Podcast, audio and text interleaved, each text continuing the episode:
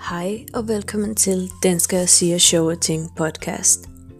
Jeres hosts, T.N.A., Stine og Sara, skal i dag dele nogle sjove ting om sproget og prøve at få jer til at grine, mens vi fortæller om anekdoter, fejl i kommunikation og bruger ord og udtryk, der ikke giver meget mening, hvis du kommer fra et andet land.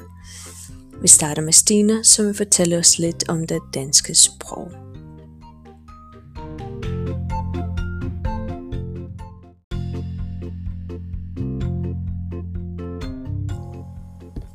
Ja, det danske sprog kan nogle gange være svært at dreje. Er det for eksempel okay at spørge en tyrker, om han har taget en kold tyrker? Og hvem fanden er Lars Tønsked, og hvor ligger hans marker egentlig? Når man har blod på tanden, er det så fordi, at man har slået sig? Eller hvordan ligger landet mon? Ja, ligger landet ikke der, hvor det hele tiden har ligget? Eller er det mon blot et udtryk for, at få at vide, om det passer med den anden? Her kan du lytte til en lille historie og se, om vores danske sprog giver mening for dig. Hej du, tak for sidst, og tillykke med ham. Det blæste godt nok, da en halv pelikan derude på Lars Tønskeds marker, hvor kragerne vinder. Og herre bevares der også, hvor lige før lokummet begyndte at brænde. Ja, uler i mosen kan der jo hurtigt komme, når man møder sin overmand.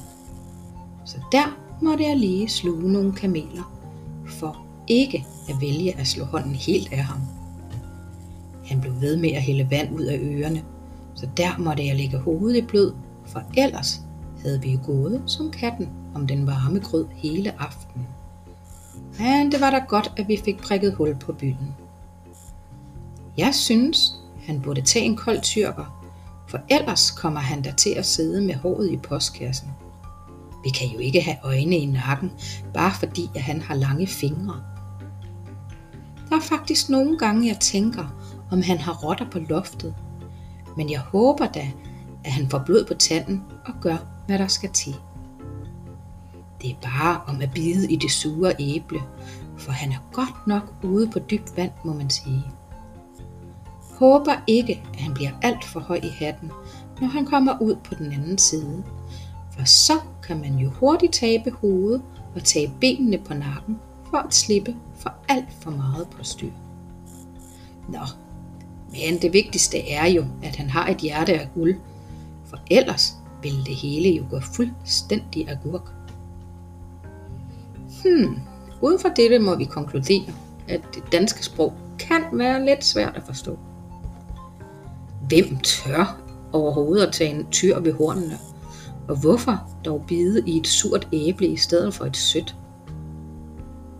Hvis man har rotter på loftet, burde man så ikke ringe til en skadedyrsbekæmper med det samme? Og når man går i for små sko, burde man så ikke bare købe nogen, der passer? Er man helt bar, når man bliver taget med bukserne nede? Og går man i dunjakke, hvis man har en lille fjer på? Ja, og hvorfor skal man klappe hesten, når der ingen hest er i miles omkreds? Er man bare en underlig snegl, når man nævner, at geden lige er blevet barberet? Ja, med disse ordsprog kommer der hos nogen af os en vis undren. Men det vil jeg lade jer tænke lidt over. Og nu vil jeg give ordet videre til T.N.A.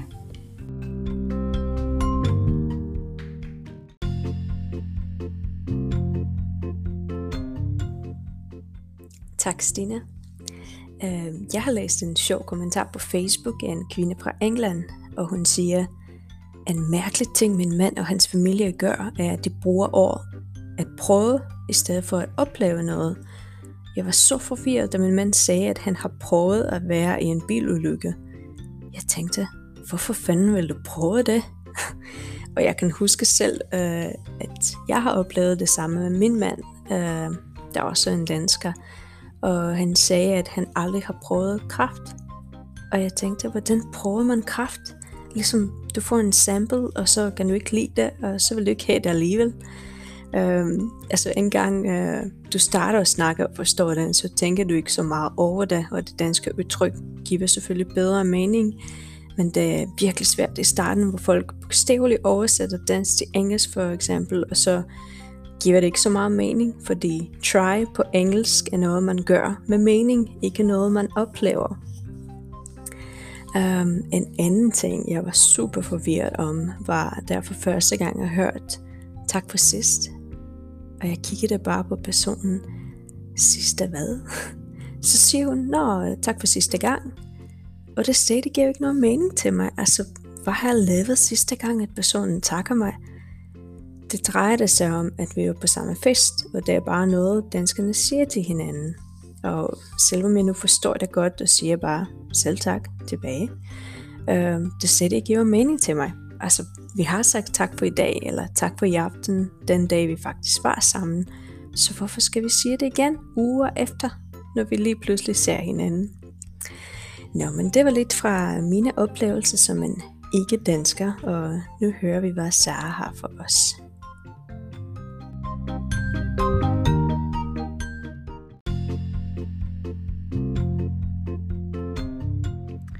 Jeg har en historie med fra David, der bor i England, og han fik sin danske kammerat på besøg. Og her i Danmark, der benytter vi os ikke af ordet please, hver gang vi beder om noget. Det var hans danske kammerat jo ikke lige helt forberedt på. Så da han skulle ind og købe cigaretter, så sagde han simpelthen, jeg vil gerne have nogle cigaretter. Og på engelsk, så lyder det, I want some cigarettes. Og der var ekspedienten meget chokeret. Fordi det lyder utroligt uhøfligt, når man ikke lige er vant til, at der bliver sagt please. Og så har vi en anden historie fra Anne, der kommer fra Holland. Og hun skulle besøge sin danske kæreste hen over julen. Og de skulle spise middag med hans familie. Og der er mange danske ord, der lyder som det samme på hollandsk. Så når hun ikke lige kan huske et bestemt ord, så plejer hun bare at bruge det hollandske ord. Og hun skulle så bede om dilsauce. Dildressing. Og hun kunne ikke lige huske, hvad det nu hed på dansk. Så hun ville sige det på hollandsk.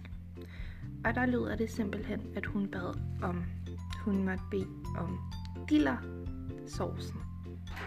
Og det skabte en meget akavet og sjov stemning ved julemiddagen. Og ja, der kan vi jo så tydeligt høre forskellen både sprogligt og kulturelt på dansk og andre sprog i verden. Så det skal man nok lige have i mente, hvis man skal udtrykke sig på andre sprog. Men det var simpelthen alt det, vi havde for jer i dag.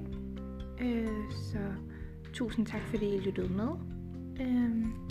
Det var en ære at snakke for jer i dag. Vi håber, I kunne bruge det til noget. Og det var alt fra os, T.N.A., Stina og Sara, i dette afsnit af Danskere siger sjove ting. Tusind tak, fordi I lyttede med, og I må have det rigtig godt.